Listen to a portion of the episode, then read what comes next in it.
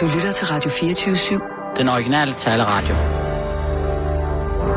Velkommen til den korte radioavis med Rasmus Bro og Kirsten Birgit Schøtz-Krets Hørsholm. Mm, nå, okay. Er det Ah, skønt heroppe på toppen af Sjælland, synes du? Meget. Jeg har faktisk aldrig været i Gilleleje før. Har du ikke Nej, det? det er mere til Vi skal ned og have en ordentlig is bagefter. Ja, Det kan jeg altså love dig for. De laver en vanvittig god guff nede på havnen. er det rigtigt? Ja, jeg elsker mig sådan en Nå, god guffer. Og I har, I har set, der er frugtfad og kage ude på gangen, ikke? Ja. Frugtfred og kage Ja, ude på gangen. ja. Sissel? Mm? Ved du godt, hvorfor vi bor inde i hytte 171? Nej. Hvorfor? Det er fordi, at der boede en gang... Det var den gang, du var... Ja, jeg ved slet ikke, du var ikke født endnu, tror jeg. Hvor gammel er du? Jeg er 22. Gud fader, hvor er der rum. Nå, der boede engang en, der hed Carsten Nielsen derinde, og han var med i noget, der hed Blikkingegadebanden. Kender du dem? Og efter sine så har han gemt en masse penge heroppe. Det er derfor, vi bor derinde, og det er derfor, jeg går sådan og kigger bag spejlene, ikke? Han blev taget ude på vej, øh, faktisk, og ned øh, her fra Dansk Folkefæscenter øh, i Gilleleje. Mm. Der, blev han, der kørte han jo galt ud på Kongelundvejen, ikke? Ja. Og så blev han stoppet af politiet, og deri, der fandt de øh, den telefonregning, som var det eneste politiet, spor politiet havde til den adresse i Blikkingegade på Amager. Okay. Lige begyndelsen af Ja. Amager, som gjorde, at de optravlede hele Blikkingegade. Og derfor vi skulle have den her hytte. Jeg bor altid her, når jeg er heroppe. Nå, du har været før. Om jeg har været her før? Jamen, altså, jeg aldrig arbejder i før. det her. Nå. Nå, okay. Må jeg lige sige noget? Første prioritet er, at vi får noget ordentligt efterkritik. Det er ikke sådan, at du skal... Siger ramme- manden med hele kæften fuld af kage, Jamen, der er jo gratis kage. så prioriterer du dine ting gratis kage. Er det argument nok?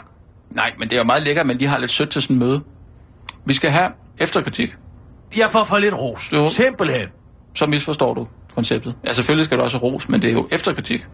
Ja, præcis. Og alle andre sidder for efterkritik og kommer så glade ud hele nyhedsafdelingen, Ja, ja, ja. ja. når de har været inde til efterkritik. Jeg får ikke en skid. Men det er også og derfor, hvis jeg- de kan få ros, så må jeg jo blive rost helt til skyerne. Det er derfor, jeg har efterspurgt det. Men vi skal også lige huske, at at Michael tager, tager tid ud. Altså, han, han, han dropper en hel sending en fredag. Det er jo altså rimelig stort, og han kommer hele vejen herop for at give os efterkritik. Jamen, det ved jeg ikke noget om. Nej, men lad os nu lige give ham lidt plads. Jeg er lidt bekymret for Michael, Hvorfor det? fordi han reagerer ikke på min seksualitet. Hvilken... s- hvem- Han hvem- reagerer ikke på min kvindelighed. Alle andre mænd kan jeg jo sno af min lille finger, ikke? Tag sådan en som Jørgen Ramsgaard. Han får Ja. ja. jo simpelthen sædeafgang bag, jeg gik på min derriere, ikke sandt? Så jeg kan bare gå ind til ham og sige, Hallo, Jørgen, ikke? Bub, bub, babib, Mm. Jo, tjup, men- tjik, tip, tap, tjup, tip, tap, tjup, skib, skub, skib, skub, skib, skab, solgt peanut, ikke? Der er- Det er jo altså en eufemisme for en saltet klitoris. Okay. Men hvorom alting er... Michael er Når mere jeg- professionel. Det er Han er han. homoseksuel. Nej, Jeg tror, han er bimlende homoseksuel. han er gift med Malou Aumund. Ja, hun har da et perfekt skæg. Så kommer han med sådan en yndig kvinde, ikke? Ja. Det skulle være en aftale, simpelthen. Ja, det kan jeg love dig for, det her. Det er ren Birte Kjær fritsur. Nej, det tror jeg altså ikke. Det lover jeg for det her. Han reagerer Han har ikke. tre børn. Han reagerer. Han har tre børn. Jeg siger, det Jeg er synes, ren det lyder- Rock Hudson. Hvad for noget? Jeg siger, det er ren Rock Hudson, ikke? Han gik også fra den ene kvinde til den anden, og han døde af AIDS alligevel, ikke? Ja. Ej, jeg tror ikke, han er homoseksuel. Jeg vil se Hudson. Vil du have noget kage? Ham der Rock Hudson. Det rimer ikke rigtigt. Men altså, Vil du have noget kage? Inden vi går i gang? hvor så kan jeg tage det store stykke, der sidder i din mundvig, eller hvad? Nej, så kunne jeg løbe ud og hente noget. Nej, ellers Noget tak, frugt. jeg skal ikke have. Jeg vil gerne have en dunk med pisambongmælk. Hej. Hej Michael, Hej. velkommen til. Tak. Har du en god tur? Ja, jeg har taget kage med. Nej. Jo. Nej, jeg, Det kan du finde mig af. jeg har lige siddet og spist et stykke. Nej, nej, men der, er- der er jo Gud kage. fader, hvor er det morsomt. Ja. Den er faktisk god. Nå. Den er meget sød, ikke? Skal vi lige starte med 5 minutter psykesnak, og så gå til øh, selve mødet? Nej, Jeg synes i virkeligheden, vi skal følge den fuldstændig officielle model for, hvordan man laver efterkritik. Må ikke bare sige godt skide godt. Hvad er det? Jamen, det er bare, jeg har lavet det som en powerpoint. Så skal jeg bare lige have det her til at fungere. Nå, så skal vi da lige have fat i personalet. Nå, men så kan vi godt nå den gåtur, inden du får koblet det her til. Skal jeg hente noget personale? Stikket sidder nede i midten af bordet, Michael. Jo, men det er bare, når jeg putter stikket i her, så ændrer hele skærmopdelingen sig. Skal jeg se, om jeg kan finde noget personale? Men altså, hvorfor forbereder folk sig til den her slags? Du ved, du skal ind og stikke dit stik ind i den computer på den måde. Jo, jeg kan bare ikke få det sat op. Men altså, det skal de have styr på sådan et sted her, hvis det er, vi skal bruge lidt hjælp. Sissel, har du de lydklip, jeg sendte til dig? Ja. Okay, men så kan vi jo i virkeligheden lade være med at tage dem fra min PowerPoint. Så kan du afspille lydklippene. Så får vi bare ikke de grafer. Bare tage den fra mobilen måske. Nej. Det gider jeg simpelthen ikke at sidde og høre på, at min stemme skal forvrænge sig sådan to mobiltelefonhøjtalere. Vi er jo ikke anden generationsindvandrere her. Vi kan jo godt lide at have noget ordentlig lydkvalitet. Ja. Jeg kan ikke få det her PowerPoint til at fungere. Ah, det har du sagt. Vil du have noget efterkritik på, hvordan din multimedievirkelighed den foregår? Ja. Hvis vi kan afspille det fra din computer, Sissel. Ja, jamen, det gør Bare, vi bare bare. de tre lydklip, jeg har med. Fordi det, det, jeg har gjort, det er, at jeg har fundet nogle lydeksempler. Men inden vi går i gang med selve efterkritikken, så synes jeg i virkeligheden bare lige, vi skal... Hyggesnakke. Nej, bare lige kridte banen op. Ja, og, og gennemgå de regler, der er, sådan at efterkritikken kan køre bedst muligt og konstruktiv. Fordi hele ideen med en mm. efterkritik er jo ikke at tage modet fra jer. Nej, vi har forstået det. I skal jo gå herfra og have lyst til at lave endnu bedre ting, og gøre det endnu bedre, end I gør det i dag. Ja. Jeg tror, det i virkeligheden er vigtigt, at der også kommer sådan en som mig en gang imellem. Lige ind over det, I laver, og lige hjælper med at sætte nogle kommaer. Mm. At man lige lærer... Jeg kan både gamle og nye kommer til perfektion. Jeg behøver ikke hjælp til at sætte mine kommer tak. Nej, men det er jo en metafor. For hvad dog? for, at programmet både har altså, til det sure og til det søde, Et komma? at det både kan være sjov, men også mm. alvor, ikke? Jamen, hvordan vil du, hvor, hvor mange flere kommer vil du er? Jeg laver satirsdag om tirsdagen, jeg sidder på pikken om fredagen. Jeg laver alle mulige ja. Ja. kulturanmeldelser. Du har den bredeste palet Jo. overhovedet i mig. Ja. Hvor mange flere kommer vil du Nu er have? det- Skal jeg også skrive om livet som astronaut? Men lige nu, der bryder du i virkeligheden en af de allervigtigste regler. Nå, og hvad er så det for en? For efterkritik. At man ikke må sige, at man genkender idioti. Nej, du er ikke i stand til at lytte. Vice versa. Fordi regel nummer et, det er... Bla, bla, bla, bla, bla. Så har vi den igen. Regel nummer et, regel nummer to. Befri dit liv, siger jeg. Men journalister har en tendens til overhovedet ikke at kunne modtage kritik. Det er bare inden for, for medierne, er der en generel ulyst til at modtage kritik. Man, man Det har jeg aldrig hørt om. Du kan, man kan, Aldrig nogensinde jo, har jeg hørt om det. Man kan næsten tale om en kritikfobi. ja. Skulle jeg være bange for at få kritik? Nej. Må jeg lige komme dig i møde her, Michael? Ja. Øh, fordi jeg synes, det er øh, super fedt, at vi øh, lige kan tage en dag fri. Ja, fri er det jo ikke, men altså øh, en, dag- en, en sende fridag for så at kunne altså, bruge tid på noget, der er så vigtigt. Altså det, det, er, det synes jeg er øh, sindssygt vigtigt, og flot af dig, at du som chef øh, går ind og, øh, og imødekommer det behov, som vi har som redaktion.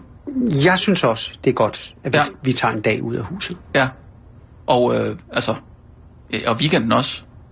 Altså at vi, lige, øh, at vi også får mulighed for at feste sammen, og måske Jo, lige... Øh, jeg, jeg kommer ikke til at være her i weekenden. Men middagen i aften så? Den kommer jeg heller ikke til at... Nej, fint. Ej, hvor er det ærgerligt. Ja. Nå, Men jeg tror også i virkeligheden, at det er godt, når I har fået en, en efterkritik, at I så er alene om lige at summe på den, ikke? ja, lige lad det, lad det suge ind så. Hvorfor skulle jeg gøre det? Fordi nogle gange kan det godt være svært at få kritik. Kender jeg ikke noget til. Ved du, hvad forskellen på en professionel og en amatør er?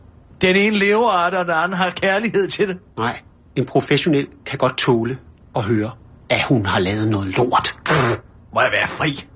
Men vi er jo grundlæggende meget glade for den korte radiovis. Vi synes, programmet er i en god form.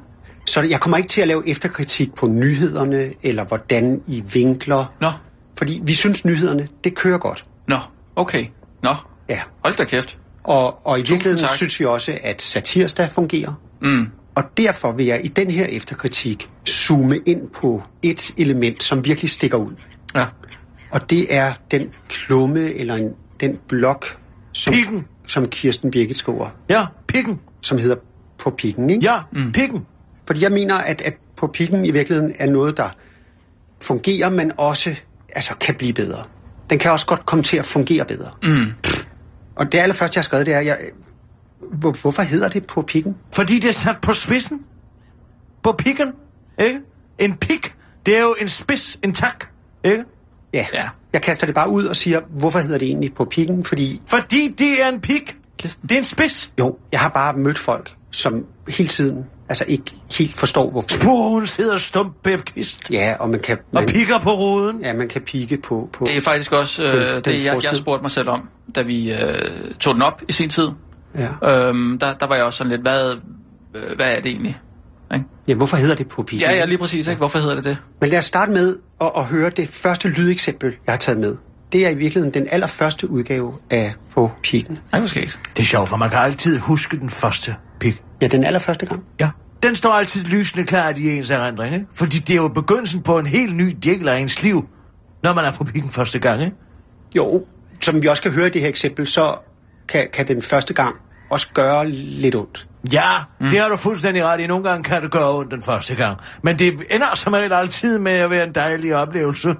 Jeg tror, jeg har fortrængt det lidt, ikke? Fordi det var så øh, ubehageligt på mange måder.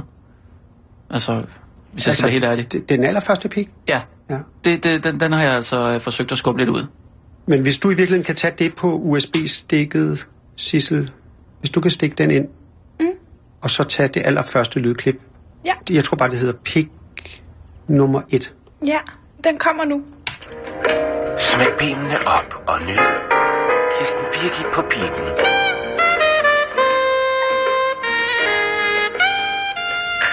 kontantafregning. Her forleden dag, hvor jeg havde det ærne i Ilums bolighus, kom jeg ved et tilfælde forbi en pølsevogn, netop som en herre var ved at betale.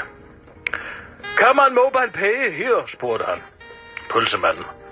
Ja, naturligvis, sagde pølsemanden, for sådan er samfundet blevet. Allerede da de første dankort ser dagens lys tilbage i 80'erne, råber jeg vagt i gevær. Jeg forudsiger, at Penge som noget håndgribeligt ophører med at eksistere i danskernes bevidsthed. Og den personlige gæld vil stige voldsomt. Penge er jo ikke længere noget, man kan se. Man svinger bare kortet, og forbrugsvarerne er betalt som ved et trylleslag.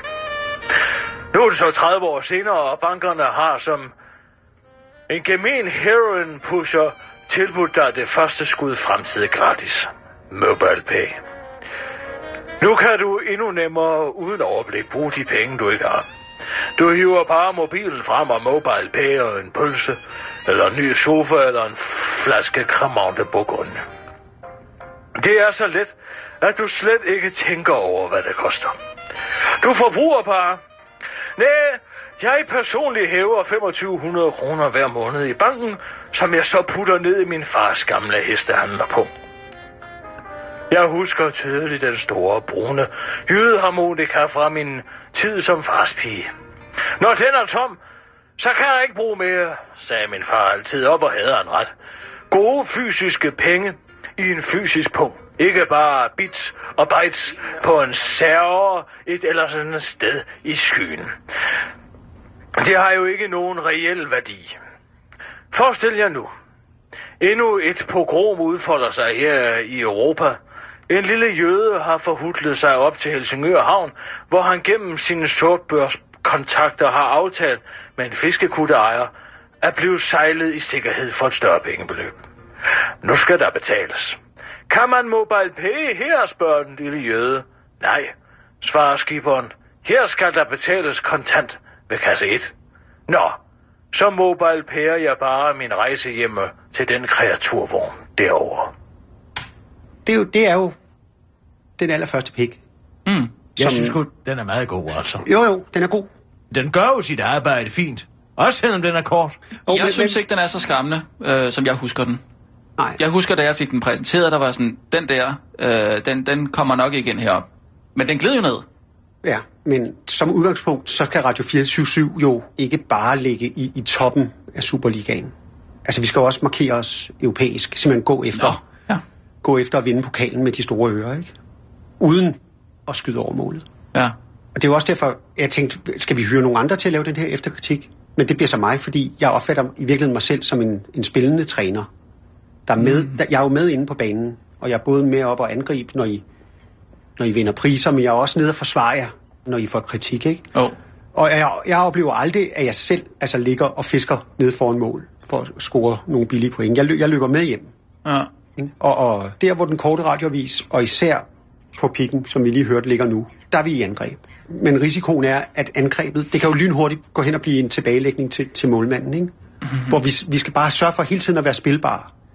Fordi grundlæggende, så handler det om at have øjet på bolden. Ja. Der, der har du i hvert fald, Kirsten Birgit, en, en kæmpe hjemmebanefordel, ikke? Og i virkeligheden, så, når, når pikken er allerbedst, så skal den jo føles som en glidende takling, simpelthen. Det er ikke til at holde ud og høre på, hvad er det for noget BS? Og her tænker jeg på bullshit og ikke Christiansen. Helt ærligt. Nå, men Nej, Jamen, skyd Jamen, hvad- tilbage til mål og være i forsvar en spillende træner, dit og dat. Kan du ikke stikke det der managementsprog om, hvor solen ikke skinner, og så lad os tale kontant til hinanden? det er jo det, jeg siger. Nej, det er det ikke. Du pakker det hele ind i en eller anden form for sportsmetafor. Pokalen med de store ører markeres i Champions League, og man skal også passe på, at et angreb ikke går kontra og bliver tilbagelæg til målmanden. Hvor herre bevares! Det er ikke kun fodboldmetaforer. Nå, var, var der en håndbold derinde, som jeg heller ikke Jeg fik? har, og jeg har også skrevet, at en god pik skal sætte nogle stød ind. Det er boksning. Det er et boksemetafor. Jeg Jamen synes- så hold dog op. Hvorfor skal alting være metaforer? Hvorfor kan vi ikke bare... Nej, så jeg gider skriv- ikke at skrive det ned. Så skriv det ned, Nej, at jeg nu har bruger jeg for sagt mange det. sportsmetaforer. Ja, og så okay, tager vi prøv. det til sidst. Øh, Jeg, jeg, er bang, jeg er lidt bange for, at hvis, øh, hvis det ødelægger dig for Kirsten, at du bruger sportsmetaforer, øh, det er jo ikke lige det emne, som Kirsten Der var ved sgu mest da om. ikke særlig mange Så- Det var fodboldmetaforer. en lidt. perlerække af Der var lidt. sportsmetaforer. Der var lidt. Men, men hvis vi nu holder den fri for metaforer, lidt mere nøgtern måske. Er det, er det, Hvorfor kan vi ikke tale om pikken på en naturlig måde? Hvorfor skal man hele tiden formaste sig mm. til alle mulige eufemismer og metaforer, når man skal tale om en helt konkret pik? Det er jo også derfor, jeg siger, at en god pik skal være som en glidende takling og sætte nogle hårde stød Ja, men ind. alle de der metaforer, Jo, men hvis det er du jo for at springer- distancere Ja. dig selv til pikken, Vil- fordi jeg ved jo godt, hvor glad du er for den. Du har angst for at tage den i din mund, men du vil stadigvæk hele tiden tale om den i overført betydning, i stedet for at sige, her er den, jeg tager fat om roden på den her, og så giver jeg den en ordentlig gok. Jamen, Det er jo det, jeg synes, jeg gør. Det, du gør lige nu, det er, at nu skyder du i virkeligheden efter kritikken til hjørne. Nu holder du op! Jeg skyder ikke noget som helst til hjørne. Jeg beder dig om at have et helt normalt sprog. Hvorfor er der ikke nogen, der har nogen sprog om pikken mere? okay, men hvis vi skal fortsætte af et, øh, af et mere konstruktivt øh, spor, så lad os lige hive de der sportsmetaforer væk. Og så lad os øh, se på den pik, som den jeg er. synes, at det ville være skønt. Fordi det er jo mig, der sidder på den oftest. Ikke? En god pik, hvis den virkelig skal gå ind og... Jeg ramte de rigtige steder, eller? Ja, ja. ja. så kommer det jo fra dig. Ja. Det er vi da enige om. Det er fordi, jeg er den eneste, der kan gøre den hård nok. Det tror jeg, du har ret i. Okay. Så er der ingen af de noter, jeg har taget, der dur. Nej, men visk nu tavlen ren, og så lad os tage en helt reel snak om pikken. Fordi jeg har også skrevet her, at i den første pik, som vi hørte, der rammer du den lige i røven, ikke? Jeg gider ikke det der E EM92. Nej, så det kan heller ikke bruges. Jamen, det er ærgerligt, øh, hvis du har lagt så meget arbejde i det. Men øhm, altså, jeg, jeg synes, det var meget forfriskende. Hvis jeg Og nu så, lige men skal hvis Kirsten prøve har at- svært ved at forstå det med, med fodboldmetaforer. Jamen, jeg har, der er ikke så mange fodboldmetaforer, er der jo ikke. Nu har du været dem igennem, Michael. Så, så synes jeg, nu vil vi gerne høre din, øh, din kritik. Så lad os starte forfra. Ja. Hvordan har du det med pikken? Altså, nogle gange, så synes jeg, at den er for lang. For lang. Ja. Jeg synes, den skal være syv minutter lang. Åh, oh, men det er også sådan et kedeligt gennemsnit, ikke? Man vil jo gerne have pik i alle forskellige længder. Og så må den ikke være for bred. Nej, men jeg er meget, meget optaget af smalle pikke. Altså, hvor, hvor emnet er sådan Helt spidst, ikke sandt? meget hårdt. Meget hårdt. Det for mig kan det nærmest ikke blive hårdt nok. Altså, jeg må sige, den skal være springfarlig. Ja, men det er ikke sjovt, Man hvis skal det gør have- ondt. Det er Nej. ikke sjovt, hvis det gør ondt. Nej, det men man fjerner skal, altså. have, op, man skal have oplevelsen af, den der, den kan eksplodere hver eneste øjeblik, det skal være. Men jeg synes også godt, den kan køre ind og ud af forskellige emner. Mm. Men, men hovedemnet, altså selve hovedemnet, skal gå helt i bund. Ja, men ikke hver gang. Nej, men så... Altså, hvis du går helt i bund hver eneste gang, så mister det også selve det greb. Mister jo hele sin betydning, hvis du hele tiden siger i bund. Nogle gange er det også rart, hvis man bare lige stikker hovedet ind og siger, hallo. Ja. Det vigtigste ved pikken er, at det er, at den fylder sit emne ud. Det er måske rigtigt nok. Altså, man skal jo finde den bredde, som passer til emnet. Ja. Hvis du har et enormt bredt emne, så nytter det jo ikke noget, at du bare tager en smal pik og jager den ind. Nej. Så er der slet ikke nogen, der får noget ud af det. Men, men hvis vi i virkeligheden lytter på det andet øh, lydeksempel, jeg har med, så det, jeg godt kan lide ved den pik, det er, at i starten, der kommer der lidt ud. Sådan lidt holdninger. Ja. Mm. Og mm. så emnet, det siver sådan lidt ud op i starten. Ja. Og så til sidst kommer det hele ud på en gang. ja. Det er noget, jeg arbejder meget klart med, fordi hvis du lader den sive lidt til at begynde med, så ved folk også, der er noget i den her pik, der vil ud. Jo, men hvis vi spørger lytterne, som vi har gjort i fokusgrupper, de kan jo ikke få nok pik. Er det rigtigt? Det Jamen. kommer faktisk tilbage på mig. Vi har kørt nogle fokusgrupper på det, og vi har sagt, "Hv- hvornår vil I have pik? Hvad hvis den er helt sort? Og det må ikke blive for sort. Du bliver jo skræmt over en helt sort pik. Altså, hvis du er nødt til at, at, at, at kunne se på den, og den skal virke øh, appetitvækkende på en eller anden måde, og hvis den er for sort, så tror jeg ikke, der er nogen, der er interesseret. Det tror jeg simpelthen ikke. Jeg kan faktisk godt lide at arbejde med den en gang imellem. Ja. Og den bliver lidt sort. Fordi at øh, tit, når du, når du bruger det greb, så er der nogen, som vil kigge på den og sige, det er faktisk anderledes. Og tit, når du så begynder at arbejde med den, så vil den jo ikke være sort over det hele, vel? Nej, men så- så- Altså, så er der nogle steder, hvor den faktisk er rød. Ja, men så tror jeg, at den, den er nødt til at, at, at være en helt anden længde, end, øh, end de traditionelle, du laver, som jo bliver... De altså, altså, hvis vil det- typisk hvis den have både lidt, bliver sort og, de vil og, og, typisk og langt, være lidt så- længere, fordi du skal have holdningen ud Jo, til jo. sidst. Jo, Jo, men det er, i forbindelse med den her efterkritik, der er jeg jo gået ind, og så har jeg jo rødt dem alle sammen. Ja. Det må have været for, hårdt. for at se, hvordan de virker, ikke? jo. Og det er ikke øh, negativt, det jeg siger nu. Der, er bare, der har bare været nogen af dem, hvor den har været for slap. Ja, men altså, du skal også tænke på, at jeg er jo også ved at være i en alder, hvor jeg ikke har den samme hårdhed, som jeg havde dengang. Men det er jo lige, lige præcis derfor, vi laver den her efterkritik. Det er jo fordi, i virkeligheden skal du have nogle redskaber, der kan hjælpe. Altså, hvor man nærmest slår ring om, om pikken, ikke? Så, Ja. ja. emnet, så emnet bliver strammet op, og der bliver pumpet masser af energi ud i den. Det, det tror jeg bare også kan være farligt at forsøge at, at, at, at gøre den hårdere. Altså, hvis den ikke er til det, eller sådan gør den kunstig, øhm, gør den kunstig til noget, den ikke er. Den Jeg pik, gør jo tit så, det. Så Inden- tror jeg, man, altså, det tror jeg faktisk kan være farligt. Den behøver ikke at bruge den samme indfaldsvinkel hver gang. Man kan sagtens tage pikken nye steder hen, Ja. og prøve at få den puttet ind alle mulige steder. Jeg gør jo tit det, at hvis jeg skal arbejde med en pik. Så tager jeg den. Mm. Og så siger jeg, nu placerer jeg den et sted, hvor jeg kan pumpe alt andet væk. Alt det, der holder den tilbage. Mm. For ligesom at sætte den fuldstændig fri. Og når man gør det, så kan den blive endnu hårdere, end man troede. Faren ved det er, at lige så snart noget bliver en succes, så tager man den de steder hen, hvor det kun føles rart Ja. og sikkert. Men hvis man nu præsenterer den, så den ser lidt appetitlig ud, øh, den pik her, og ligesom barberer alt det, det overflødige fra, så den fremstår sådan lidt mere elegant i det. Jo, Vil man ikke kunne det, Jo. måske? Og nu Så ved vil jeg, emnet måske også virke større. ja, det, ja, det kan man sige. det, det, det er i hvert fald vigtigt for mig, at pikken også nogle gange går ind og arbejder steder, hvor det bliver ved med at gøre ondt. Ja, Jo, men men det nå- er nå, jeg fuldstændig må jeg lige ærlig i. spørge- Men det synes jeg tit, man kan opnå ved at simpelthen hive den frem og sige, sådan nu, uden forberedelse, ikke? Hvis folk ved, den kommer, så kan de jo nå at forberede sig på det. Jeg skal bare lige og så forstå- siger de, hov, nu skal jeg lige have skruet min fordomme på plads, ikke? Men hvis jeg tager den frem og siger, nu bliver den stukket ind der, hvor det gør rigtig ondt, ikke? Og folk har ikke noget valg. De skal Nej. bare tage den. Ja. Ja. ja. Den er allerbedst, når der er blevet kælet for den. Altså når du virkelig har siddet og kælet for den, og, og, og får den til at fungere. Ja, Men så lad os høre et eksempel, som jeg har taget med. ja, der er den virkelig god. Fordi der bliver den brugt til at... Altså, der opstår et teknisk uheld i forbindelse med en, en liveudsendelse. ja. Og så tager du i virkeligheden pikken og putter den ind i det hul, der lige pludselig opstår. Og det fungerer altså godt. ja. Sissel, det er det, der hedder... Øh, det klip, der hedder pik 2. Ja, og den skal bare komme nu. Den skal bare komme nu. Smæk benene op og nyd Kirsten Birgit på pikken.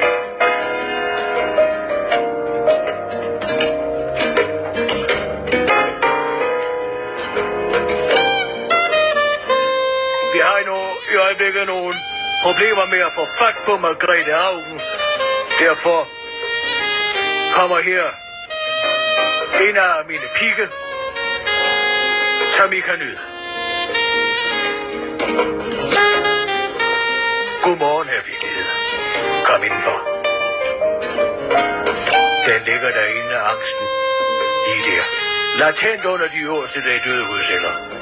Vi tror, den er begravet i underbevidsthedens labyrint. Gennem væk, uden indflydelse for vores liv.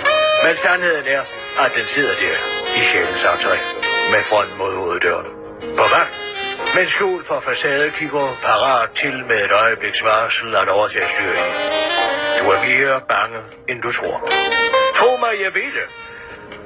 Jeg boede i denne uge på The Hotel i EU's kulisser Bruxelles. Terroren er tæt på, og dog alligevel langt væk. Der ser naturligvis de bevæbnede soldater patruljere i de ellers øde gader.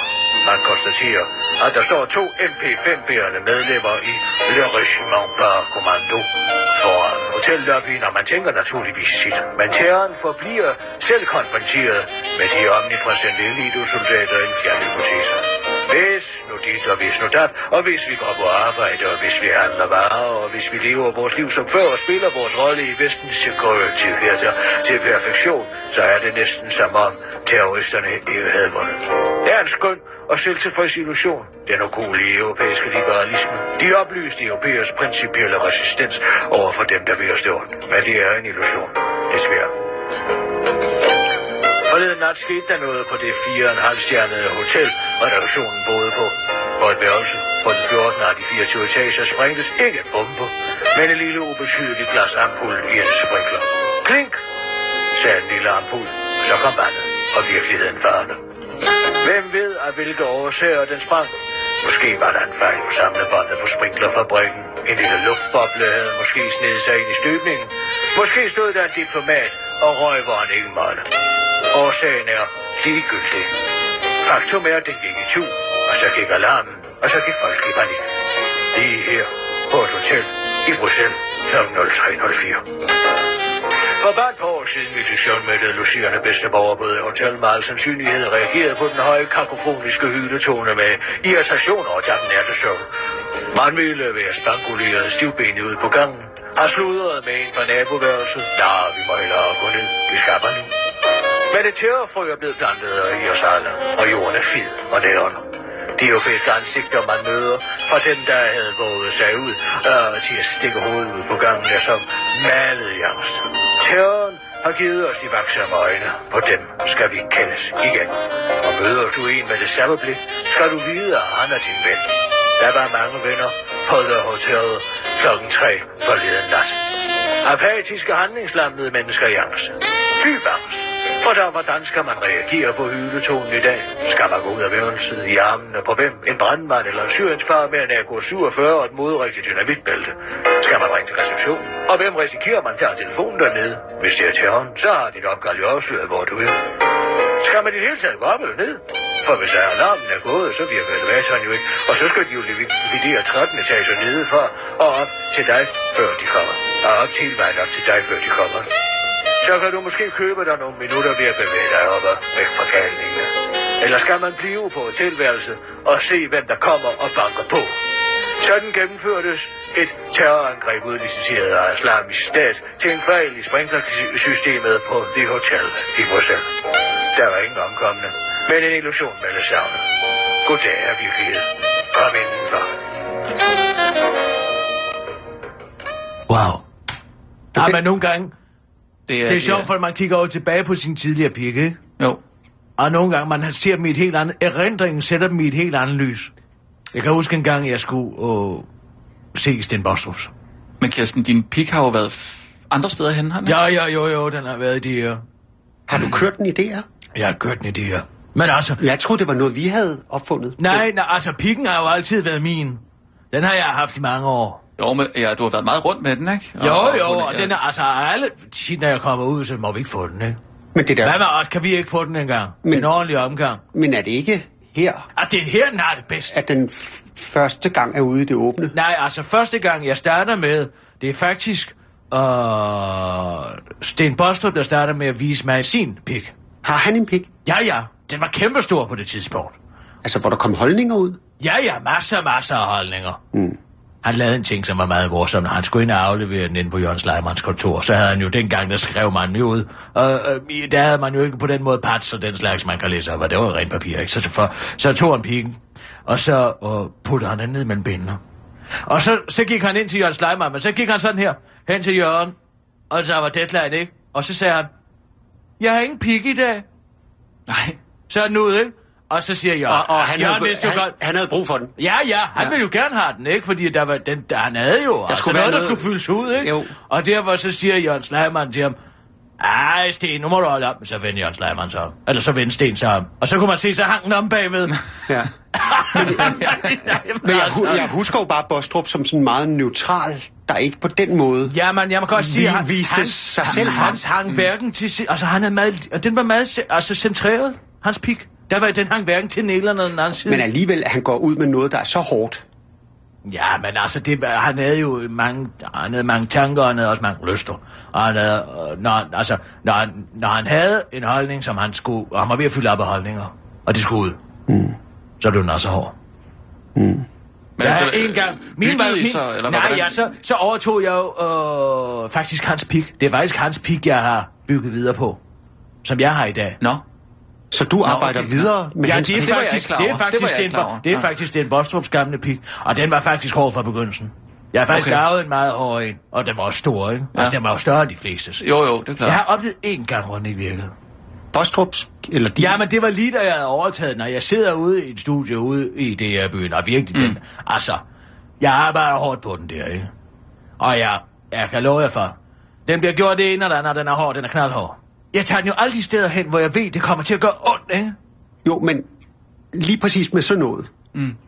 så er det jo også svært, hvis man skal gøre det på kommando. Jamen, det har jeg altid kun. Du har kunnet sige, men- så må vi få pikken, så har den været der. Simpelthen, jeg har, altså, den har altid været klar. Det er man jo altid. nødt til, man har Men jo det, en, der- en kontrakt med, med, med, med lytterne, ikke? Altså, man, øh, det har man jo lovet, kan man sige på en eller anden Men måde. det, for, der, det, for der, det, det, det, der skete der, det var... Øh, Krabbe var tekniker på det. Og... Øh, Krabbe? Krabbe. Han var tekniker på det. Og han har altid været glad for min pik. Og så... øh, Og han var også glad for, at dengang jeg kan huske, at jeg havde ham i øret, han sagde, skide godt. Mere, men, mere. Må, jeg få, må jeg få mere af den? Men optog i den? Ja, ja, altså, den blev sendt ud. Okay. Det, blev, Live. det var live, ikke? Og jeg sidder så der. Så derude var der også nogle glasruder. Du har da selv været der. Ja, ja. Ikke? Inde i Det- radiohuset. Det er byen, det er Ja. ja. stål og glas. Nå, men så kommer Inger Bakgården forbi. Butikschef. Lige mens jeg sidder der og kører på, altså en knaldhård pæk ude, ikke? Og øh, så kigger hun over, ved du, hvordan hun ser ud? Ja. Hun er Ja. meget, Er hun etikchef? hun er etikchef. Jeg ved ikke, hvad hun skal, hun plejer aldrig at være der. det er en Men gamle, mens jeg sidder det er en der- gamle med... Øhm, Jeg er bedst, som jeg sidder. Og den, altså, ja. det, jeg har det virkelig godt. Altså, og både Krabbe er glad, jeg er glad. Det kører som smurt i olie, simpelthen, ikke? Så kigger hun ind på mig. Så får vi øjenkontakt. Så dur den bare ikke mere. nå, Den mister al sin kant, al sin hårdhed. Mm. Alle de holdninger, jeg havde glædet mig til at få ud. Jamen, jeg kunne være blevet ved med den pik i to timer, og der var aldrig kommet noget ud af den. Simpelthen ikke. Nej.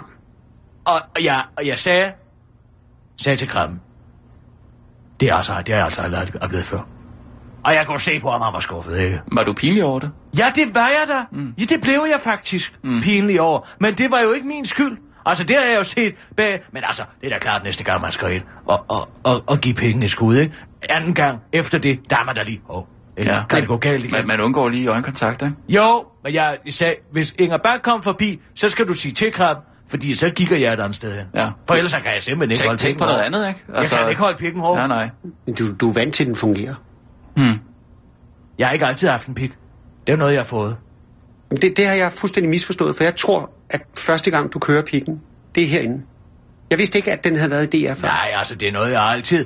Uh, uh, altså, det er jo noget, jeg har arbejdet med siden. Den første, der lærte mig om pikken, var jo min far Jens Birke. Han havde selv en pik. Og i en lille lokal sprøjte. Og der var mange, der rynker på næsen af, man skal lære at bruge pinger af nogle andre end sin far. Og fordi man altså dialektik og det ene og det andet, ikke? Og hvordan, hvordan sørger man for at, at, at holde det ren og, og appetitlig, ikke? Mm. Men det lærte jeg faktisk af min far. Han var utrolig dygtig. Og, altså, han var utrolig dygtig med pikken. Det var han altså. Men hvor tit havde han den i Ja, men han havde den i... Ja, han havde vel den i spalten en gang om ugen, vil jeg tro. en gang om ugen? Ja, cirka en gang om ugen. Men altså, det var en meget øh, super pik. Altså, det har der altid været. Var det ikke noget, man talte om sådan i sådan en lille lokalsamfund? Der Jo. var ikke, alle vidste jo, og... Jeg har aldrig vidst, at han havde pikken i spalten. Det, ja, Ja, det ja. vidste han jo. Det Ja. kunne du tale om, naturligvis. Ja. Og særligt, hvis den var over. Ja. Det var den ikke så tit. Altså, det var den faktisk ikke. Men hvad handlede det om? Ja, det handlede meget om at øh, vintersæde og om at, at køre i plovfugerne og så videre, så videre. Der var meget af den slags, ikke? Men det er jo også det, der er det Ja. gode ved den pik, vi lige har hørt. Det er, der kan man høre, at du har siddet derhjemme og varmet den op og kælet for den. Ja. Du, du får masseret den mm. hen et sted, hvor... hvor Den der, den har fået flere omgange. er det rigtigt? Ah ja. Den har jeg været på mange gange. Men det er, jo det, der er, det er jo det, der er enormt fascinerende ved radio. Ja. Altså, at radio, det aktiverer jo lyttesansen. Men, når, Og i virkeligheden, så skal, så skal en god pik jo også være noget, man har lyst til at tage og føle på. ja. Hvor man selv i virkeligheden har lyst til at, at smage på den, ikke? Jo, jo. Altså, Det- fordi, fordi så, jo. Så, så, er den jo i virkeligheden, så er den jo enormt appetitlig at, at tage imod som lytter, fordi den, den aktiverer alle sanser. Det ikke? jeg Og- gør for at gøre den allermest appetitlig, det er, at og jeg tager alt det overflødige. Det er Skodvik. Ja. Men du, Ja. jo, jo, men det er jo... Så den fremstår fuldstændig klar. Men det er jo også- Ikke? det er jo den er også- lige til at sætte ansigt på. Mm. Men det, Men det er jo jeg- også et teamwork, fordi du kan jo høre, at, at det er jo ikke kun dig, der har siddet og, og gejlet den op her. Det, teknikeren har jo også lagt musik under. Nå, jo, virkelig men kæft. altså, jeg, jeg og- tror og- vist også lige, det jeg er gav da- tilladelse. Ej, Jeg gav så må jeg fandme lige- også tilladelse til at se, at den pik kom ind der. Det gjorde jeg altså. Mm. Det var godkendt af mig. Jo, men omvendt, så synes jeg også, at der sker noget nogle gange. Og det synes jeg er noget af det mest smertefulde, det er, hvis den lige pludselig glider ud af emnet, Ja. og så rammer helt ved siden af. Det gør jo øh, ondt, hvis den lige pludselig skifter emne. Men, det, altså, midt i jo, men det ved du hele. hvad, det er virkelig, hvis emnet bliver for tørt, Det kan godt være, du har ret i det. så bliver det smertefuldt for begge parter. Men det, hvor og så er jeg- det, så er det svært at fortsætte. Altså, Altså, Altså, det er der, hvis hvor man jeg kan synes... gøre at- et tørt at- emne attraktivt, så er det jo altså noget af det mest tilfredsstillende. Mm. Ikke? Og nogle gange, så skal det da have hjælp. Det er da rigtigt nok. Den kan jo også bruges til, at du kommer af med alt muligt pis, som du har gået og holdt på, og som ellers ikke kan komme ud i, i nyhedsudsendelserne. Så Skal kan du komme... det, skal det ud der? det synes jeg godt. Men der skal være en klar aftale om det med, med, med lytteren. Nå, men jeg synes bagefter, der er der ikke hverken tid eller overskud til at komme af med det pis. Nej. Hmm. Nej. Det skal ud først, og så bliver den hård. Og så, altså, så er det helt naturligt, når du først er inde i en hård argumentation, så kan du slet ikke få alt det pis ud. Nej, men så synes jeg også, man har indgået en, en fin kontrakt med, med, med, med den anden part om, at, øh, at alt kan ske her, ikke? Jo, Jo, det er bare ærgerligt, hvis, Ja. ja. hvis, hvis man havde taget den, da den var... Helt i sin barndom. Ja, da den var, da den var helt lille, fordi det er jo først, når du først begynder at, Ja. ja. at arbejde med den, så vokser den så større og større, og så bliver den jo endnu så bliver den jo svær at styre. Mm. Og der, der, der tror jeg nogle gange, man skal tage den, når den er helt lille, og bare er en idé inde i dit hoved, og så sige, det gør ondt, men kill your darlings. Det har Krasnik jo gjort. Ja, Har han gjort det? Ja. Det har han gjort. Det ved jeg, han har gjort, fordi han skal over på weekendavisen, ikke? Ja. Han starter her lige om lidt. Ja. Det sagde de, inden du kommer herover. Mens den er helt lille. Jamen, så har der været Så nogen, der skal har vi taget over- beslutningen for ham, jo. Det er jo noget Ja, ja, andet. ja. det, det, det, det er da- jo meget sværere. Ja, men det er jo ikke et valg, han selv er i stand til at træffe, fordi det er et smertefuldt valg. Ja, ja. Derfor er det bedre, at der er nogen andre, der tager det til Men at vil du begynde med kunne at tage sige, det valg? nu skal jeg... Ja, Ja. det kan du tro, jeg Nå, kunne. det- Det, jamen, det kan du tro, jeg Ja. kunne. Og så kan du... Når du prøver at udforske emnet, så lige pludselig... Puh! Der må være noget, der var skåret væk for lang tid siden, ikke? Mm. Men det vigtigste er, som vi taler om det her, og jeg synes, det er en enormt fin måde, det er virkelig det allerbedste ved efterkritik, som vi tager, tager den her, det er, at hvis vi arbejder videre med den, som vi gør her, så kan den jo antage alle former og størrelser, og så kan den jo fuldstændig sprænge rammen for, hvad den kan bore sig ind i. Ikke? Nu stiller jeg dig et spørgsmål. Ja. Hvad synes du? Hænger min til højre eller til venstre? Det synes jeg i virkeligheden ikke, man skal kunne se med det blotte øje. Man kommer til at stige sig blind på det, hvis man kan se det, ikke? Altså, så, så kan du ikke tænke på andet. Nå, den er, den er, den er helt klart til højre, den der. Hvad hvis man bliver overrasket? Ja, men den må Hvad ikke... hvis man siger, jeg var sgu sikker på, at den, den var til højre, den der, ikke? Mm. Men så lige i sidste øjeblik, så krummer den over til venstre. Der må godt være noget, der kilder lidt, men den må ikke være sådan in your face. Men må den være direkte rød? Ja. Nej, men nu spørger jeg dig. er jo Mine nu- er jo typisk Jamen- blå. Ja, men det er jo en udfordring. Nej, men altså, nu kan vi jo lige så godt sige det. Ikke? Prøv at høre, når man vi har- kan jo lige så godt sige det, som det er. Ja, den når- er typisk blå. Jo. Karen Jespersen gik jo fra den Ja. røde til den blå, ikke? Jo, men Det det, er er, det, er en, rigtigt, ja. ud, det er en udfordring hver gang at, at gøre det til noget, der er nyt og spændende. Ikke? For i virkeligheden er det jo den samme pik. Det er jo det problem, ja. vi alle sammen har, ikke? og, og så derfor skal man også være parat til nogle gange at rykke på sine egne grænser Mhm. mm-hmm. for, hvad sådan en pik kan. Jeg kan godt huske første gang, jeg skulle jage den ind der, hvor det virkelig gjorde ondt. Altså, det var der pigerne for mig. Men det skal jo gøre ondt, for at den fungerer. Ja, men den kan også blive... Hvis du virkelig tager den og siger, nu leger vi altså hernede, ikke? Mm. Men så tager du den lige pludselig væk, og så leger man lige pludselig et helt andet sted, ikke? Så er der altså nogen, der føler, Så bliver det for hårdt. ja, men det bliver for ubehageligt for dem. De har slet ikke... Det er jo som folk tager den, ikke? Fordi nogen, altså nogen, jeg har da fået opringninger, blandt andet Jim efter en af mine pikke, som har sagt, gud, det var faktisk skønt at få den der. Jo, men prøv at høre. I starten, der troede jeg slet ikke, jeg var til pik. Men altså efterhånden, hvor jeg har f- fået den så mange gange, ikke? Så, mm. så tænker jeg, mm, nu har jeg fået den på f- så mange forskellige måder. Men mm. så, så får man den igen, og så begynder man at tænde på den igen. Mm. Det er i hvert fald sådan, jeg har det personligt som lytter. Nu taler jeg ikke som chef, kun ja. som lytter.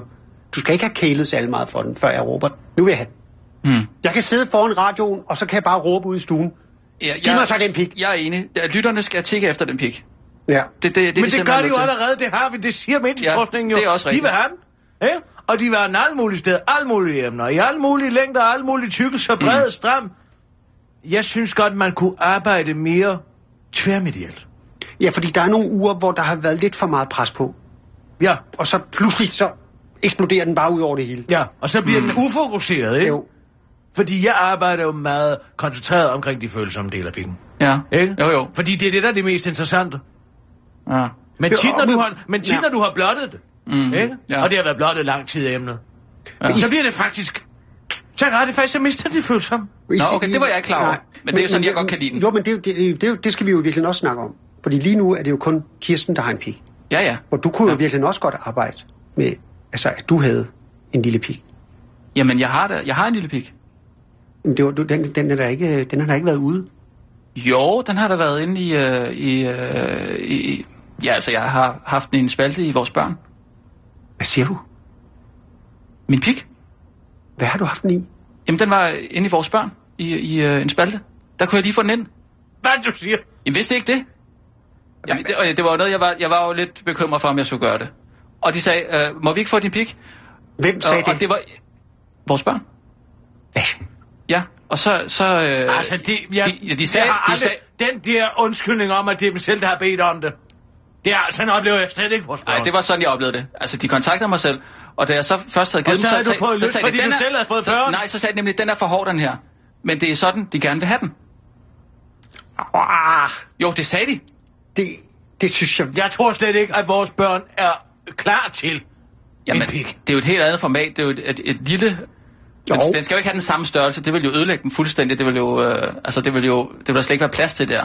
Nå, du skal Men bare det, jamen, ikke de virkelig- spalter. Ikke de spalter. Nej, du kan virkelig tænke over, hvor du, hvor du øh, putter den ind, fordi det, ellers så flyver folk Jeg var også meget i tvivl. skrigende væk. Jamen, jeg var virkelig i tvivl. Men de, de talte meget om det op i børnehaven. Øh, vuggestuen på det tidspunkt. Hvad, hvad, hvem, hvem siger du spørger efter den pik? Vores børn. Har, har du så... Jamen, jeg... Ja, de spurgte selv. Men hvornår har den kørt i vores børn? Øh, jamen, det er jo øh, f- et par år siden. Men, men har du den ikke inde der længere? Altså, Nej, men den er jo på nettet. Altså, det, det, den florerer jo der. ja. Altså, det gør den jo. Nå, men det gør hvis de du altid. søger, Hvis, Hvis du, du- hvis du først søger på jeg- Mm. Rasmus Bruns pik, så, så kommer den op over det hele. Hvordan, hvordan? Jamen, jeg, altså, jeg synes ikke, jeg har noget at skamme over, når de selv beder om det. Og, og jeg, jeg, jeg fik jo også penge for det. Altså, Det er i magasinet vores børn. jeg er vores børn. Han har fuldt spalten ud i vores børn. Ja, det, det, det synes jeg bare er et problem, hvis den kører begge steder. Ej, men det er jo så mange år siden, at der er jo ikke nogen, der kan huske. Ej, han har haft, altså. Nej, Men siger du, jeg ikke må vise min pik her? nej. Det var øh, faktisk, jeg starter faktisk med at sige, at det kunne være godt, hvis du også arbejdede med en pik. Jamen, Men en lille en. Nu ved jeg godt, at din pik ikke er lige så populær og, og efterspurgt som Kirsten Birgits mm. altså, store pik. nej. Men altså, hvis der pludselig opstår små huller i sendefladen, så kan vi jo godt putte den ind. Altså, Mener du det? ja, det synes jeg godt, vi kan. Det vil være en kæmpe... Men så skulle man gøre Kæmpe det. jo. Det er, Nej, meget nej. popu- det er jo meget populært i Japan. Men jeg tror ikke, det skulle være i den korte Ja, radioavis. hvis, du, hvis du læser de japanske tidsskrifter, de er vilde med de små. Åh, oh, Kirsten, nu, nu, nu taler du lige om min pik. Øh, hvad, hvad, hvad siger du? Jamen, Så skulle man jo gøre det, at man i virkeligheden prøvede den af øh, om natten, ikke? I natradioen. Mm. Så lige lister den ind der. Og så ser, hvordan lytterne reagerer på den. Ja, ja. Så kan folk nemmere sige, nu har de prøvet den, mm-hmm. uden at de sådan helt var klar mm-hmm. over det. Mhm. Ah, men hvor mange Og og så- så er det reelt set, der har fået en pik, som de indledningsvis ikke kunne lide, men så er blevet omvendt, fordi de fik den midt om natten. Jo, men det er jo derfor, vi holder det her seminar. Det er jo derfor, vi laver efterkritik. Fordi du vil lave Rasmus' pik om til en listepik, som skal ind i vores lyttere midt om Nej, natten. fordi, vi er, fordi jeg ikke tror, at vi har set og hørt endnu, hvad Rasmus' pik kan. Hvordan vil du have den? Jamen, den, Kom, jeg vil i virkelig, sig det. Jeg vil bruge den til at fylde en masse huller ud. Ja. Jamen, det er jo mit, altså det er jo i mit greb. Jamen, din mister der ikke noget i længden ved, at vi prøver at køre med Rasmus' pik. Jeg er meget enig. Altså, øh, jeg, jeg synes, det er rigtig spændende, at vi for en gang skulle snakke om min pik. Jeg taler jo ikke om at putte den ind alle mulige steder. Det skal jo... Det er da lige præcis det, du Der skal taler jo om. arbejdes Der er jo ind. også nogle steder, hvor Gud ikke har... Det har aldrig været meningen, at man skulle have en pik ind. det handler i bund og grund om at bruge pikken til det, den er bedst til. Man behøver ikke at se sol og måne og stjerner hver gang. Ved du hvad, det er fordelen ved at have en lille en. Fordi min er blevet så stor efterhånden. Og hvis jeg faktisk, mm. hvis den skal op og arbejde, Mhm. Ja. så kræver det et gigantisk forberedelsesarbejde. Mm, det gør ja. det altså. Jeg kan jo ikke bare sige hop, hop, hop, 1, 2, 3, ikke? Nej. Den er også- for lang, den er for bred, men, simpelthen. Det er jo også derfor, du der ikke skal bruger den altså så for ofte meget længere. jo. stof Du i bruger den. den jo ikke så ofte længere. Det, det er jo også derfor. Nej, men når jeg gør, Ja. så er det som at skyde en kanon af. Jeg tror, det er lettere at tilgive øh, en oplevelse med en lille pik, end øh, en oplevelse med, med, med en Lad os lige, rigtig... ja, men hvor meget kan der komme ud af en lille pik? Ja, men, Ikke? der vil du Hvor faktisk meget blive kan der overrasket. overhovedet komme ud af du sådan vil en? blive overrasket. Prøv lige at holde igen her, og lad os prøve at høre det lydeksempel nummer 3, mm. som er et eksempel på en pik, der fungerer rigtig godt. Hvis det er den, jeg tror, det er, Men det kan ikke blive så er større. det en af de længste, jeg nogensinde har Men set det, på. prøv at, høre, den kan ikke blive større end det her. Den er så... Mm. Det, det, det er den bedste nogensinde. Er den pik, du, øh, du viste til tv-festivalen? Ja, Er det den? ja det er den. Jeg tænkte nok. Den længste. Lad os lige høre den. Altså, den er ret stor. Sissel, træk vejret igennem næsen og sig, så, nu kommer den. Smæk benene op og nyd Kirsten Birgit på pikken.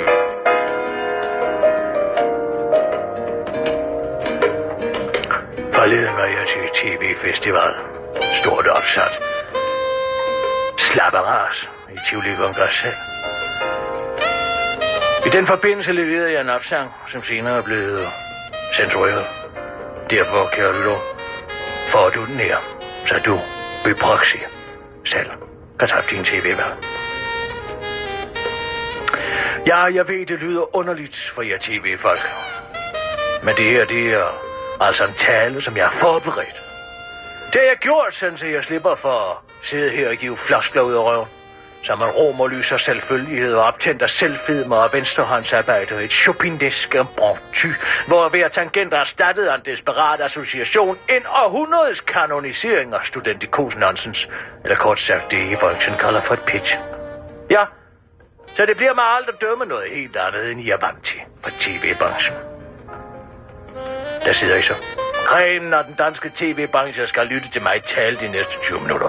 På mange måder, så er det ligesom at tale for det konservative Folkeparti. Ligesom det konservative er tiden også løbet fra jer, uden at I har opdaget det. Og ligesom i det konservative Folkeparti er der også i tv-branchen en humorforladt homoseksuel, der står for det meste af underholdning. Ja, det her er der, jeg taler til Jan Lærmann Lundmer.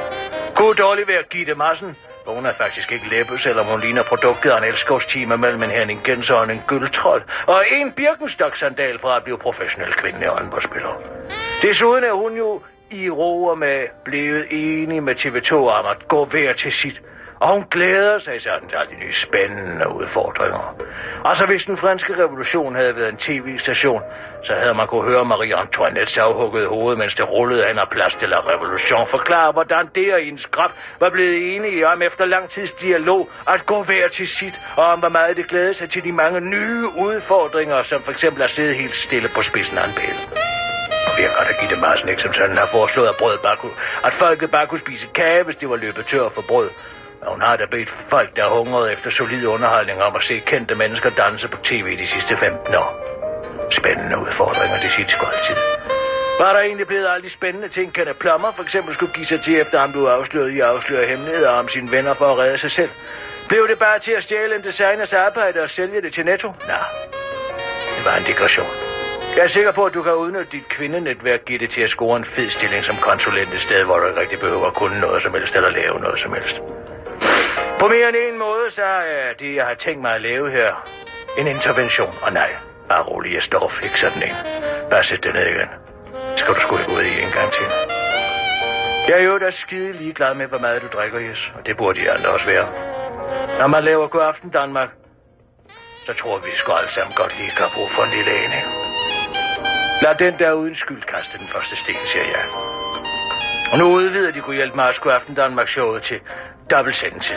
Hvis det ikke kunne få en vejr til straks at give sig selv et intravenøs cognac-drop, så ville jeg sgu ikke være kan. Alene det at skulle tale om tv i 20 minutter har gjort, at jeg er begyndt at drikke mere end sædvanligt. Jeg er faktisk fuld nu. Jeg kan lige så godt sige det. Men det har ikke sat sig på stemmen endnu, i modsætning til Niels Brink, hvor jeg bevares hæshed. Stopper på grund af hæshed. Ja tak, jeg kender godt den form for hæshed. Det er en frygtelig sygdom. Jeg først sætter sig på øjnene, som godt er umuligt at se små genstande. Sidst jeg sappede forbi station 2, var, faktisk, var jeg faktisk et kort øjeblik i tvivl om, hvorvidt mit tv uforvarende havde skabt en direkte forbindelse til mørkets fyrste. Så jeg stoppede op ude i køkkenet og spurgte, Satan, er det dig? Men jeg blev hurtigt enig med mig selv om, at Satan nok ikke ville spille tiden med at efterlyse en brændstoftyv på en invalideknaller fra næste søgeområde. Som sagt, så har jeg ikke noget imod druk, men vi skal huske at være præsentable. Når jeg åbner for nødsudsendelsen i den korte radioavis, så sørger jeg også lige for at lave min stemmeøvelse, sådan så jeg ikke lyder som en, der lige har drukket et olympisk svømmebassin fyldt med chivas og cigaretskrødder. Det var faktisk øh, noget af det første, jeg lærte, da jeg startede på DR tilbage i 80'erne. Styr din brændert! Man ser, at de dygtigste oplæsere på radioavisen kunne komme ind i studiet efter en udsendelse, bare gå i gang og placere en hel pose med guldøl på gulvet, uden at nogen som helst kunne høre det. Det er jeg sikker på, ikke kun i gamle dage på station 2. Men de blev sløset og overmodige yes. Hybris. Nå, tilbage på sporet. Interventionen, altså den intellektuelle. Når man forsøger at få nogen til at indse, at de har et problem, så er det vigtigt, at man først kortlægger misbrugets karakter. Jeg er en svær gruppe at få til at indse, hvor meget lort de laver, for I ser det jo ikke selv. Og det er jo ironisk nok i jeres sociale segment, der ikke har noget fjernsyn. Den kreative klasse, der laver alt det fjernsyn, I ikke selv gider at se. At se Flow CV, uh, vi har samme status som at ryge. Det er blevet social klasse 5's kejnsmærke, tabernes refugium, eskapisme, for cancerslædemasserne uden indhold i livet, og I behandler det sgu også som sådan. Men det er jo bare noget her og fru Lev på dig, der skal se det. Det gider jeg jo alligevel ikke selv at sige. Men jeg kan trøste jer med, og det gider her at få leverpostej snart heller ikke mere, fordi det er stort set er noget bare til elever. Venstrehåndsmagtværk skabte alle dem, der skrev af i gymnasiet, dem der ikke havde snit højt nok til at kunne blive til noget selv, men til nød skulle svinge sig op på en middelkarakter ved at skimme et resume, og så krydder det med interimistiske verbale lappeløsninger ved eksamensbordet, og nu er det så blevet jeres levevej. Jeg går i denne boble, der hedder mediebranchen. Det er et forstørrelsesglas for, glas for, for småede egoer, og hvor netop den smarthed og udhulede idéapparat, som i grundlag på uddannelsesinstitutionerne er gængs accepteret valuta. Og alt mens det her sker, så vender jeres målgruppe i ryggen. På mange måder så opfører jeg ligesom de tyske jøder op igennem 30'erne. Det skal nok blive bedre. De har jo brug for os. De vil snart indse, at de ikke kan undvære os. Ja, Altså jøder eller ekstrabladets redaktion, den kunne man også have brugt. I ved simpelthen ikke, hvor langt ud det er kommet i jeres branche. Og ingen eller anden dag, så vi indser, at disse tider er romerigets sidste gennemsyret af en så voldsom ladighed og læser færre holdning til jeres erhverv, at det uundgåeligt må implodere snarligt. Snart så vil I gribe fat om den søjermælkekarton, der er tv-branchen, og finder jeres hånd færre op i luften, når I forsøger at løfte den. For den er tom. Uden indhold, og det har den været længe udsuget brugt til at fylde jeres lidt for tynde kaffelatter lidt efter lidt, og nu er der ikke længere noget tilbage. Den gør ondt, den der. Ja. Der var det gjort. Specielt Jes Dorf var overrasket over den. Ja, hvor det var den faktisk gjorde. Ja, han klagede faktisk øh, bagefter. Det eneste problem, jeg ser her, og det er virkelig også min afsluttende pointe for hele den her efterkritik, mm. det er, når den er så god og, og så hård, som den er her, mm. så når jeg sidder med de andre i ledergruppen, så vil de jo have sådan en pik på, på hele fladen. Nå.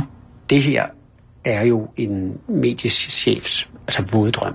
Alle vil jo gerne have en pik, der er lige så stor som den. Ja. ja, det kan du bilde mig ind. Men det er ikke alle, der kan magte den. Nej. Der er ikke, mange, de er ikke alle, der kan magte at have sådan en. Og det er jo i virkeligheden hele konklusionen på den her efterkritik, det er, at øh, når pik gør det, den er bedst til, så kan man ikke få nok af den pik. Men du er tilfredsstillet så i den her... Øh... Sig mig engang, er du, er du sjofel? Hvad mener du? Er du sjofel over for mig? Nej, Sidder du og er sjofel? overhovedet ikke. Jeg sidder her på Dansk Feriecenter. Og så har du hivet mig helt herop for at sidde og være en sjofelpære. Med hvad? Jeg laver efterkritik. Er alle mediechefer sikkert savler efter min pik? Ja, Jørgen, han savler efter min pik. han kan ikke få nok af din pik. Nej, men det vidste man sgu da godt, han ikke ville kunne. Det kan man da se på ham. Han hungrer efter den. det, det, der er hele konklusionen, er jo, at så længe den fungerer og spreder begejstring, hvor end den kommer frem, så må jeg bare være helt ærlig og sige, jeg, jeg er blevet så glad for det, at jeg sluger det helt råt. Mm. Så øh, alt i alt, altså konklusionen på den her efterkritik er, at jeg tror slet ikke, vi har set endnu, hvad den kan. Jeg er meget enig. Jeg er meget, jeg vil sige tak for god, øh, for god efterkritik. Jeg har faktisk haft det dejligt her i jeres selskab. Men det er efterkritik, det vi har lavet nu. Ja. Altså, hvor man får lyst til at gøre det igen og igen. Jamen, øh, altså, så, så, så tror jeg da bare, jeg vil sige øh, tak for øh, efterkritikken her. Selvom det var, var hårdt, så, så synes jeg, du fik... Øh, ja, jeg ved, jeg kan godt være, jeg har lidt svært ved at sidde ned her de næste par dage, men, øh, men når man lige sunder sig ovenpå det, så, så er det klart, at... Øh, ja, så, så tror jeg nok, man skal komme videre ud i verden på det. Men prøv at, høre, det er i virkeligheden det, som er idealet for enhver efterkritik. At selvom det gør ondt, så gør det også godt.